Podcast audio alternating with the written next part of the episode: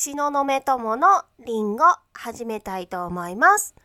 今日もよろしくお願いします。えーっとね、前回の放送をね、聞いてもらうとね、神々妖精がちょっと、チラリ呼んだ？チラリ呼んだってちょっとね、顔を何度かちょっとお出しお出ししていたんですけれども、えっと、これはまとめて撮っているんで、2回目はスムーズにいくんじゃないかなと思思うんだけど、どうかな？ちょっと確約は取れません。というわけでね、えー早速もう本題に入っちゃいましょうか。えー今日のテーマは、人の常識にいい悪いはないです。これね、なんか、えーラジオのネタ帳の方を見てみたら、これのテーマについて話してなかったなーっていうのがあったので、えー今回は、その、常識についてあのお話ししたいと思います。なんかね、日本人なんかね、やれね、これは常識だよとか、この人常識外れだよとか、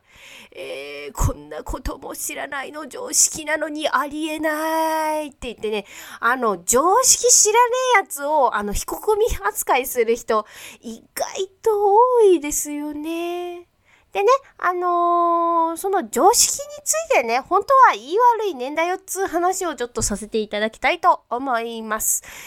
あの、常識って、えー常にある、えー式、あの、知識の式なので、あの、常に知られているものみたいな感じで漢字を書きますよね。うん、みんな知ってること。これが常識の、あの、本質だと思います。なんかみんな知ってて当たり前だよねっていうね、うん。なんかね、あの、モラルと常識をごっちゃにしてる人たまにいますよね。うん。でもさ、あの、アインシュタイン先生知ってますかね？皆さん。あの、アル、アル、アル、アルベルト・アインシュタイン先生ですね。えー、アルベルト・アインシュタイン先生、アルバート・アインシュタイン先生だったよ。アルベル、あ、ちょ、ごめん。アル、アルバート・アインシュタイン先生でしたね。で、アルバート・アインシュタインって聞くと多分みんなほとんどの人知ってると思うんですけれども、あの、20世紀で最も優れた科学者っていうふうに、あの、アインシュタインの言葉っていうあの名言集の本を持ってるんですけど、そこでそのように説明されています。で、えっ、とね、アインシュタイン先生って私、あの、アインシュタイン先生のね、あの名言が大好きで、勝手にね、アインシュタイン先生って呼んでるんですけど、アインシュタイン先生、いろんな名言残してて、常識に関しても面白い名言を残しているので、ここでご紹介したいと思います。常識とは、18歳までに身につけた偏見のコレクションのことを言う。っていうふうにね、あの、ある、アルバート・アインシュタイン先生は言っています。これ、つまりどういうことかっていうと、多分18歳までにっていうことなので、えーと、海外だと18歳くらいになるともう成人、大人としても扱われるから18歳までって多分、えーアインシュタイン先生言ったかと思うんですけれども、だからつまり、それぞれ育った家庭、家庭環境でお家で身につけた偏見のコレクションのことでしかねえよ、常識なんてっていうことですよね、つまりね。はい、これ聞いて、えー、あの、イラってする人もいるかもしれません。だけどね、あの、常識なんつうのは、あの、時代とともに常に変わるものです。だって、あれ、常識の常も、あの、常にっていう字書きますもんね。えっ、と、一番わかりやすいのが、えっと、日本200年前、300年前くらいか、江戸時代って。江戸時代の時って、お侍さんとか、あの、農民さんとか、商人の人とかがいて、こう、身分が決まってたりとか、あとは、あの、ちょんまげ言ってたりとか、侍の人が、あの、対等して、あの、刀持って歩いてるのが普通でしたよね。ね。江戸時代までは。だけど、これが、あの、まあ、あの、ペリーさんが黒船で乗ってきてやってきて、で、文明開化だっつって明治の時代になったじゃないですか。でで、そしたら、もう、あの刀持つのやめようねとか、あの、ちょんまげやめようねとか、こう、ね、で、あの、平民の人たちが、あの、今まで農民だった人たちが名字なかったけど、あの、名字名乗っていいよみたいな風に変わったっていうのがあるじゃないですか。これ、常識変わったっていうような現象になりますよね。だからさ、あの、あれなんですね、今日はなんかすげえフランクな感じで喋ってんですけど、だから常識なんていうのは、あの、常に変わるものだから、あの、これ知らないやつは常識外れだとか、あいつは常識がなってないとか言って、あの、他人のね、あの、常識に対して、その、考えに対して、まあ、結局、常識っていうことは、あの、考え、その人の考えだったりとか、ね、思想だったりとか、そういうものになってくるわけじゃないですか。で、そういう人の考えとかを、あいつは常識ねえだ、どうのこうのって始まっちゃうと、喧嘩になるじゃないですか。ね、これ意外と、あの、職場とか、ね、あの、学校とか、こういうの、あるんじゃないですかね。まあ、学校はちょっとわかんないですけど、職場とかで結構あるあるだと思うんですね。だけどやっぱりこう、ね、あの、誰かのね、えー、こう、意見がおかしいだどうのこうのとか、ネットとかでもね、あのこう、書き散らかしてる人とかいるじゃないですか。ね。でも、あの、本田光一さんもね、いいこと言ってまして、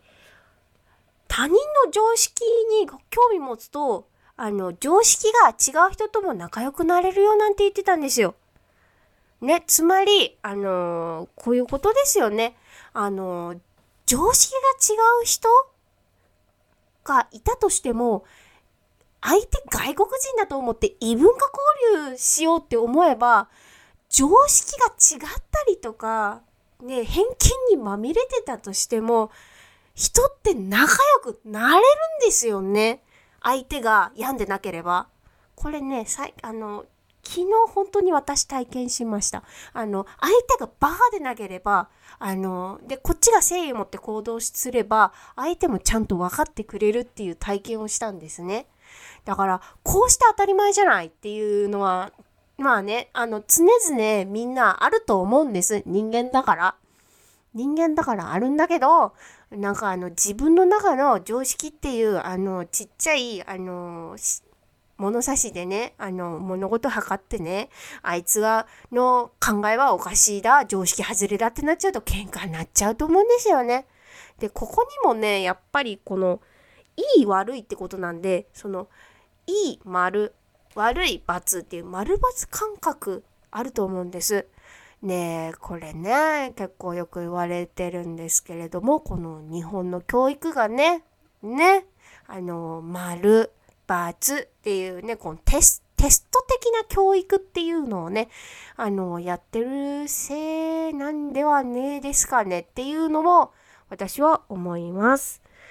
うん、だから、そのね、常識外れだっつね、あの、人の意見は別にお飲みにしなくてもいいのかなって思います。ね、あの、アインシュタイン先生もね、あの、常識なんて偏見のコレクションだよって言ってるんでね。各言うね、あの、ああの、アインシュタイン先生もちょっと変わってる人らしいですね。で、それ気になる人は、ぜひ、アインシュタインの言葉っていう、あの、本、文庫本か。あの、ちょっと文庫本サイズで、あの、ディスカバーっていう、あの、あ、ディスカバー21っていう会社さんから出てるやつなのかな？アインシュタインの言葉。えー、誰だろう、これ。えー、ユミバタシさんが訳したやつかな？うん。アインシュタインの言葉、エッセンシャル版。これ読んでみると、アインシュタイン先生がどういう人かっていうのも載ってるんで、これね、アインシュタインに興味があったら、ぜひ、あの、読んでみてください。なんかね、意外と、あの、科学者さんなんですけれども、あの、学校教育の話とか、あとは、生き方についてとか、あとは、意外とね、あの、科学ばっかりじゃなくて、その神秘的なスピリチュアルな、こう、お話をに、あの、こう突っ込んだ言葉とか残しているらしいんで、残してるんですよ。うん。面白いんでね、私結構アインシュタイン先生大好きです。はい、今日はアインシュタイン先生のあの、ファントークもちょっと含んでましたね。まあそんな感じでね、うん、あのー、あれね、あれね、うん、今日は、あの、常識にいいも悪いもないよと、あの、常識ばっかにとらわれてしまうと喧嘩になっちゃうよっていうお話でした。はい。今日はここまでにしたいと思います。というわけで、あの、いつもの告知いきます。はい。えっとね、あの、最後まで聞いてほしいんで、いろんなバリエーションでちょっと告知してえなとは思うんですけども、そのわけで今日はあの、えー、結構崩した言葉で喋っております。で、このラジオはヒマラヤラジオを通して放映しているよ。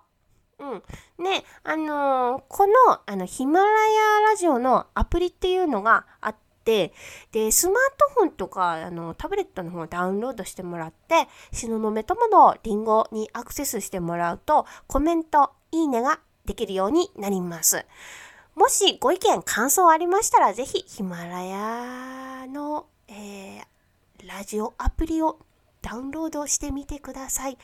あともしね、そういうのがめんどくせえよっていう場合もきっとあるかと思いますんで、しののめともの方をね、あの、補足していただきましたら、あの、ラジオの感想を一言でもね、一言でもね、言ってくれるとね、すんげえ嬉しいんで、あのね、